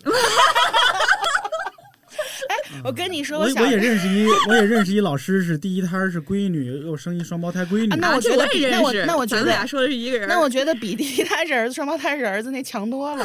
啊，对反正反正我也觉得这仨儿子是够闹腾的，仨姑娘，我觉得没什么。嗯仨姑娘俩儿子就够闹腾了。俩儿子真的是，我小的时候，我们胡同有一个老爷爷，五个儿子，他跟我爷爷一起养花，他那花都不开。他那花就不配开。我爷爷养什么都开花，他就瞧着生气。他说就因为你闺女多，你知道吗？哎说你看我那儿，最后他把他那个快那花都半死不拉活了，他都不要了，他连盆送给我爷，我爷爷养一阵都开花了，他可那花还能留着盆儿就不错了。那会儿嘛，那会儿都不会扔花盆的。不是没让给退了。对呀、哎呀，就是他真的养花都不开。我感觉，嗯、就是因为是枪仔让我们来录这个节目，和一个如果是一个女女性来跟我们聊的话，哎，真的是截然不同。可为什么？能就是如果是三位女性，可能嗯聊的会更深很多。嗯，因为我来之前我也以为会聊什么什么什么什么，结果我发现就是根本都没有。你本来以为会聊什么什么什么，比如就是就是啊，婆媳关系，不不不，不是，比如说什么啊，母乳喂养啊，什么什么，就是很 恕我呀，还真不好意思跟你们聊这些。虽然我也不是没有一些感触心得啊和心得啊。你看，咱咱可以适当的聊聊。嗯很多女性也就比如说生孩子，会让他们觉得会什么身材走形啊，对健康有巨大的损耗啊，嗯等等之类的。你们目前为止是怎么看的？比如我先问这个在怀孕的人，嗯，你显然怀孕的时候，你的身材啊，你的整个身体的状态啊，都是甚至健康都是不一样的。你目前是什么感受？我觉得可能有一些地方你需要，比如说我的过敏，我本来就容易过敏，过敏严重了，但其他很多方面你可能是更好了。比如说我之前把腰扭了，扭了半年，就一直别别扭扭，怀孕之后神奇般的，它自动好了。就是我觉得它对我也有维护和修护，就是这个宝宝在。在我体内，它对我是不不全是不好的影响。我觉得甚至有些方面，比如有些方面的抵抗力，我甚至可能会更强一些。我觉得我控制的，因为我本身就胖乎乎的，所以身材走样这个身材走样这个状况，因为我六个月之前，我老公看我的肚子说，哎，这跟平时吃饱了也没有什么区别，然后我就把他打，我就把他打了，嗯，对吧？然后我觉得我在孕妇里有啥说啥，我控制的非常好。对，嗯，我从怀到现在，今天快七个月了，我长了五斤。哦，特别了不起。就是因为我本身胖乎乎的，我有这个条件。非常瘦的姑娘就不要想这件事儿了，因为你们不允许。嗯，这个要听医生的，就是有你有一个非常科学的一个一个一个那个啥，我是可以的，嗯。然后就是我觉得，还有就是有很多肯定有很多不好的影响，比如说生完会怎样怎样怎样怎样，那就嗯尽量。现在科技都发达了，还有就是很多人说你生完孩子会突然变老很多，或者突然不怎么怎么样，是因为你太辛苦了。或者你太没有时间，那现在可能很多东西大家能做得好一些，尽量把这些东西弄得小一点吧。还有它还有好处呢，你比如说，如果你 如果你乳腺增生，那你可能喂奶是你这辈子唯一一个机会能真正有效的改善这件事儿嗯，啊，可能是这样。就减少什么乳乳腺癌啊、宫颈癌啊、这癌那癌，就是好多好处也是大大的。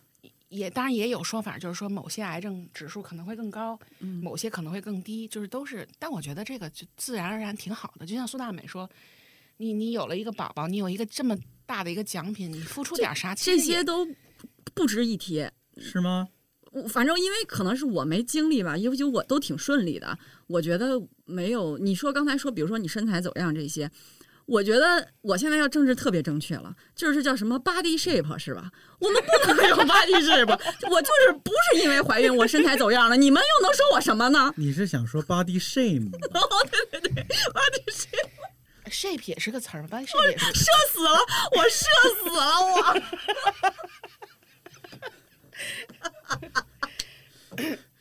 这么开不是心吗？一孕傻三年，这是因为哎，对这个这个特别是对，这经常现在好多好多话新说成语什么的我都想不起来，更别的说英语了。什么东西的名字，或者想哪个朋友叫什么，就对就就在嘴边，一切都在这儿，就是没有。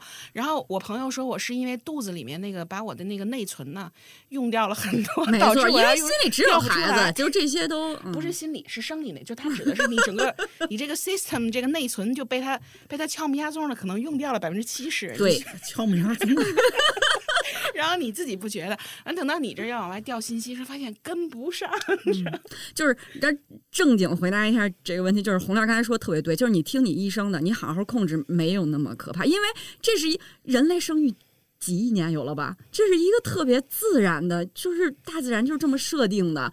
如果他真的那么惨的话，我们还繁衍什么后代呢？而且我的医生跟我说，母乳喂养的时候，我帮你减肥老容易了。那嗯母乳里百分之五纯脂肪，你没有其他机会能有这么持续，就是脂肪它给你输出脂肪，对输出脂，肪。就别人出去跑五公里，你在沙发上坐着喂奶，你就对瘦了你。运动之后，你消耗那些东西，可能好多水，有蛋白质，有这有那，你轮到脂肪是不一定多少，你还得坚持。母乳喂养可不一样，就是现在很科学，人家能弄。让孩子把自己的脂肪吸走，这是最天然的吸脂手术。我的妈没错，太可怕了。没错，特好。我听说还有人 去剖腹产的时候问大夫：“大夫，我这个肚皮肉你能给我拉走点儿？”大夫说嚯：“还美死你。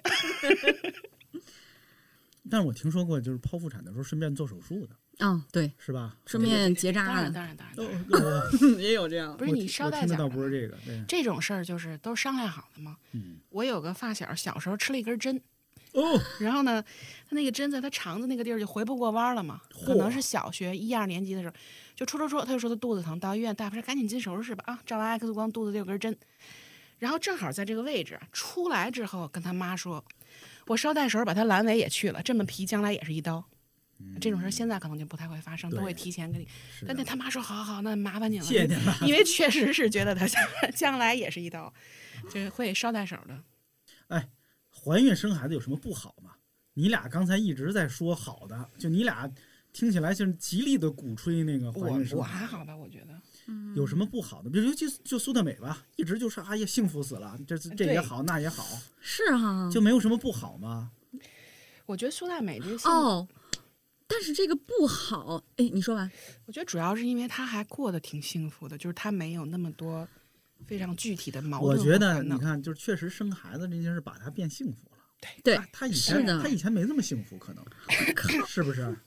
嗯，哎呦，要是这么比较的话，可以这么说吧，就是可能有了孩子之后更幸福了，而且因为还有就是你和你家里人的关系也变得不一样了。就是我也是年轻的时候，我的天，好嘞，小的时候，咱们今天这个夕阳红节目啊，今天是宇宙牌电饭锅夕阳红专辑啊，小的时候，哎，我也是一个很叛逆的问题少女。嗯那个也经常跟我爸妈什么事儿都呛，就你们什么都别管我，什么都管不了。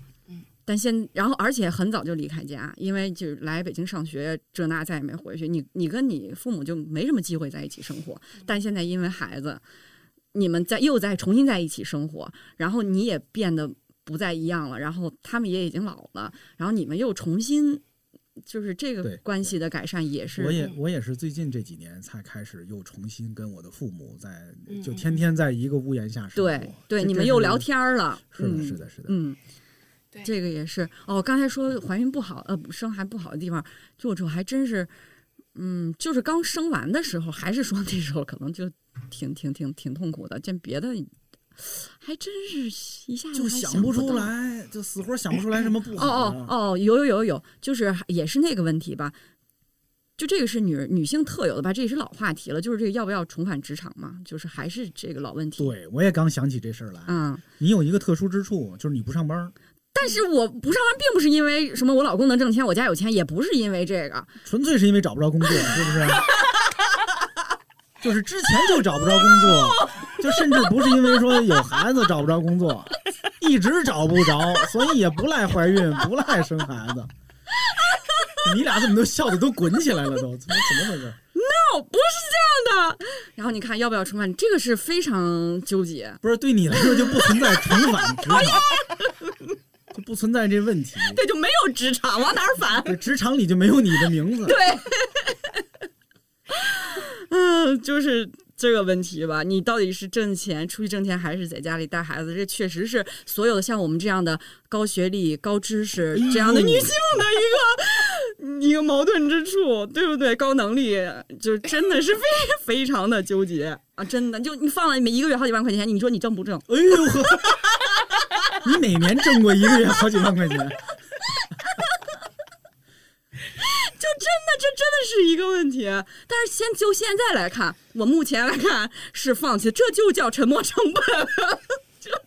就是一个月真有好几万块钱，你也不挣，就不挣他，要他干嘛？真的，就是因为你你，如果你去挣这个钱，你就要把孩子交给其他人，还是不太放心。对，你看你这就属于对于很多人来说，嗯坦白的说，他就没有这选择，人家就必须得去挣钱去，嗯人家就不能像你这样说，我不行，我的孩子就得我自己带，我舍不得，都舍不得。但是有些人就是舍不得也得舍，嗯就得白天去上班去。嗯我，嗯嗯，可能吧。对呀、不是，我是觉得穷有穷的过法，就是富有富的过法。就你和孩你家孩子可以天天吃三文鱼，也能天天喝喝喝米汤，就是你试试，你让你家孩子喝喝 一个星期光喝米汤，你试试，啊，嗯对吧？嗯，对，这可能是非常重，我我也是，咱聊到现在，我突然才意识到，这是可能是非常重要的一点，就是就是你是一个不用上班的妈妈，你可以全职当妈妈。洪亮应该也也也会是全职对，这还不是挣钱的事儿。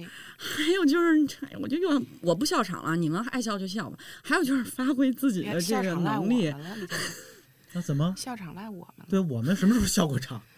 啊，就是说你不光是嗯没挣上钱，你就是你也没有实现自我嘛，就是这个是不是有点虚啊？就是做更多的贡献，就是发挥自己更大的能量，这个机会你也放弃了。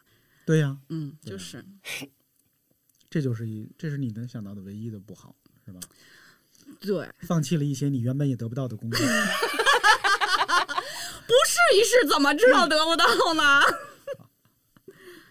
嗯，你呢，洪亮？到现在为止，你觉得有哪些是你损失了的吗？或者说是不好的地方？嗯，我觉得就不能四处去玩儿，但是现在疫情好像也去不了太哪儿。嗯，就趁着疫情怀个孕啊！对呀、我这还挺好的，我觉得，嗯对吧？然后我肯定也不上班儿，但是不代表不做事不赚钱嘛。嗯，我的方式一直都是就不坐班儿嘛，所以这个可能对我的影响小一些。嗯嗯，然后所以苏大美一定要做母婴账号，非常靠谱，又能，赚钱怎么又。绕回这儿来了？在评论区告诉我你们最想听什么话题，我来做。对对对对对对对，这不挺好的吗？挺好的个事儿。我刚才想到一个什么东西，后来给岔忘了，就现在就是脑回路不是很连贯。就关于你的这个问题，怀孕有什么不好？但是已经忘了，就没关系。会让你们变得就是社交变少，或者社交圈儿变小吗？是这样的，就是你说怀孕有什么不好这件事儿，我以前是一个觉得就是人不一定结婚不一定生孩子的人嘛，但是我确定自己怀孕之后，又就是因为身体啊，因为要跑医院，我很怕去医院，要去检查很多东西就很焦虑的时候，我就在家看那种女人一定要生孩子，丁克家族的晚年多么悲惨。然后人如果没有孩子，老了以后晚景凄凉。就是我在家狂刷这种文章的时候，一个不要孩子的朋友来我家，把他笑的。他说：“你至于吗？你你要就是洗脑，要给自己洗到这种地。”我说：“我现在就是这个观念，就我要不断的强化，让我自己足够勇敢去去医院做检查，去配合医生，然后去好好的调整我的生活。”虫儿是我的女儿，是上帝给我的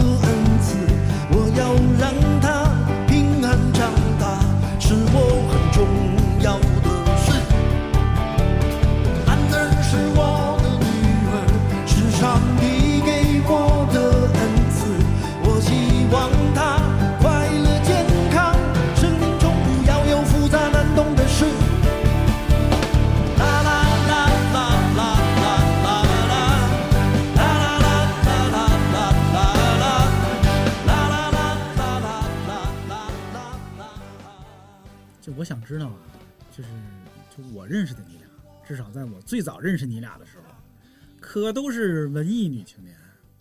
是，我也知道你们的那个另一半呢，也都是文艺男青年或者男中年，是不是？你们在这个怀孕和那个生孩子之后，嗯，有没有做过一些什么浪漫的、温馨的那些事儿？给孩子写个歌啊，什么什么之类的，有有有没有这样的动作？没有，名儿都没起呢。我老公生活中不文艺，我老公是我认识的人里边，认识的男性里边最接地气的吧？我觉得是，对，而且我觉得他带给我很多就是关于地气方面的东西。我以前可能不太接地气，就是给狗都写过歌，给孩子就是不会写个歌什么之类的，这可能没到时候吧。定，一没到时候，再有一个，你不一定非要给，就是这不啊这个事儿，哎呀，怎么说？我也没给他写过歌，他也没给我，他给我写啊，好像。你呢？那个苏大美，就你会像你这种一提孩子来都美的这样的人，你会做一些很文艺，就是啊，很多会做那样的事儿吗？什么样的事儿算文艺啊？就是是这样的，就是嗯很多普通人嗯，都会做那样的事儿。比比如说是什么？呃，写呃写写特别那个哦文艺的呃文章啊，拍美美的照片啊。哎，那对，你们都拍怀孕照了吗？我完全没有这个想法。我也没拍。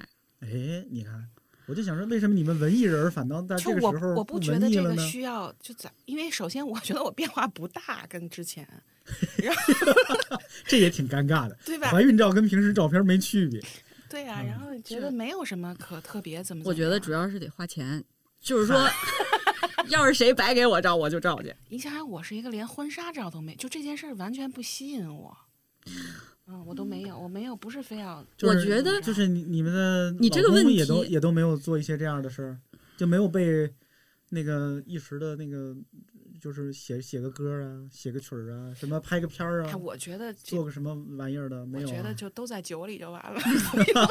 我觉得呢，可能还没腾出手。就是我对我来说，就是还一直就像我刚才说的，就你一直处在赶快学习，赶快，因为你遇一直遇到新的问题，然后你一直在想怎么赶快把眼前的这些事儿解决好，还没顾上就是。其实七个多月我还不能，我也曾经想过，因为我以前也拍过 vlog，对，我曾经也想过，对我我孕期的时候要拍，我我甚至曾经想过，我生孩子的时候也要拍，我还想我坐月子的时候我还剪片子。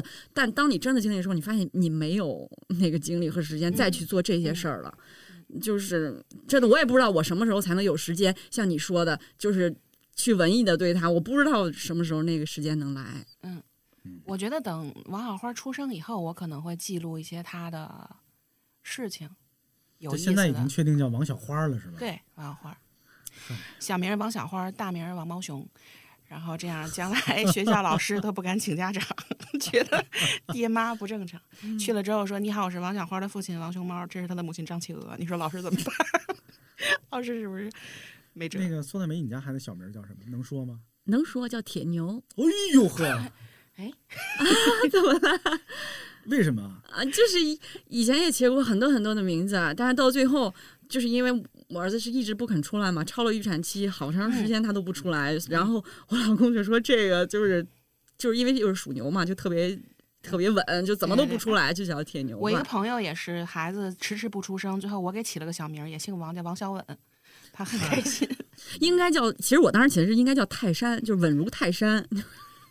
但也可能是那个满儿子叫泰山，哎呦，咋了？差辈儿那。跟老丈人叫什么呀？哎，就就就就叫铁牛。但是我儿子特别特别的白，然后我们出门的时候，别的那老太太就老说：“你儿子怎么能叫铁牛呢？你儿子应该叫奶牛。”就就这样。哦，白奶牛。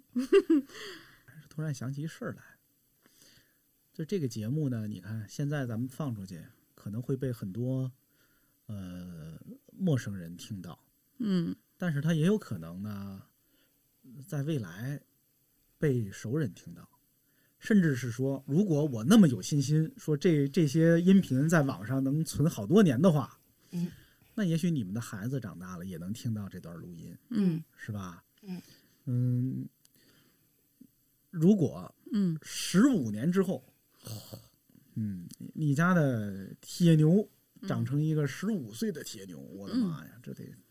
然后呢，你家的王小花也变成一个十四，这十四岁吧，得算，反正不到十五吧，是吧？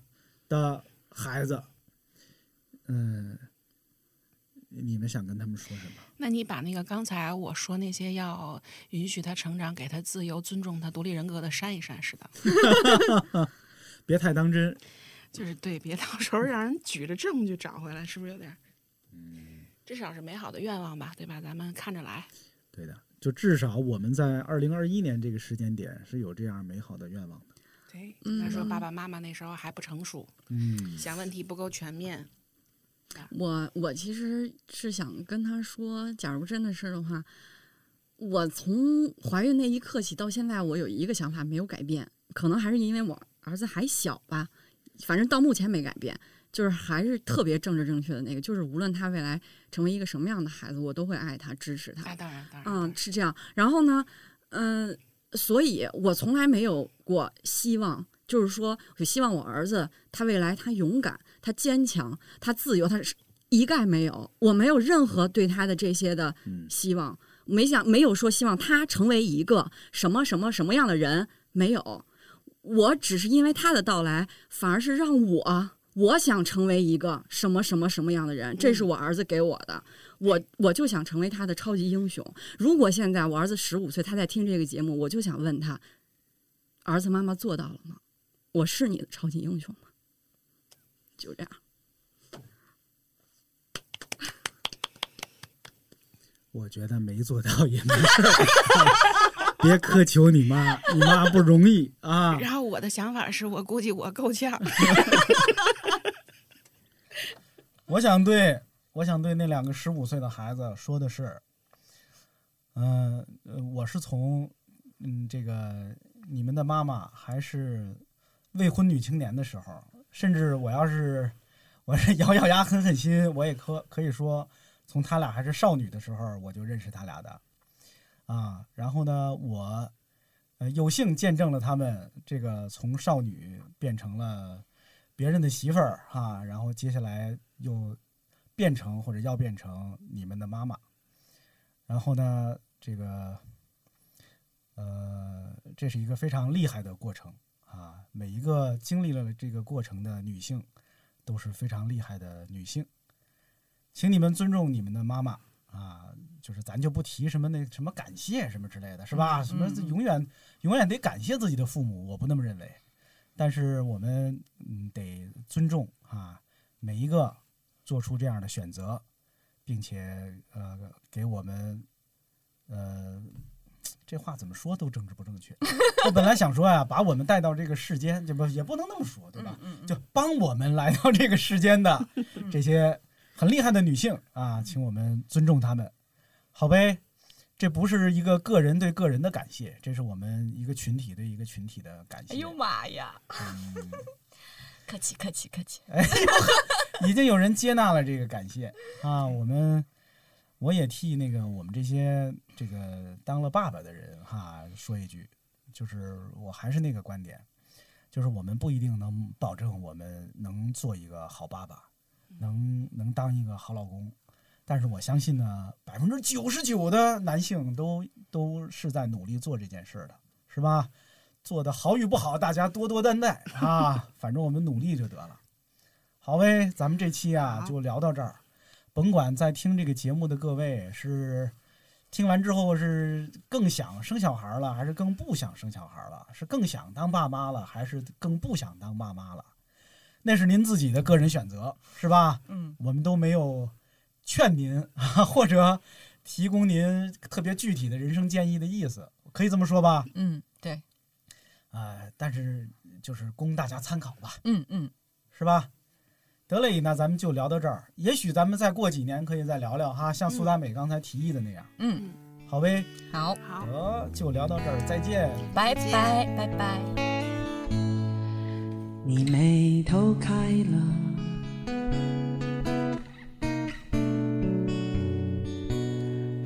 所以我笑了。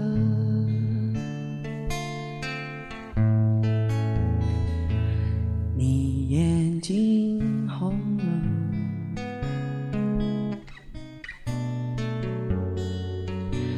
我的天灰了。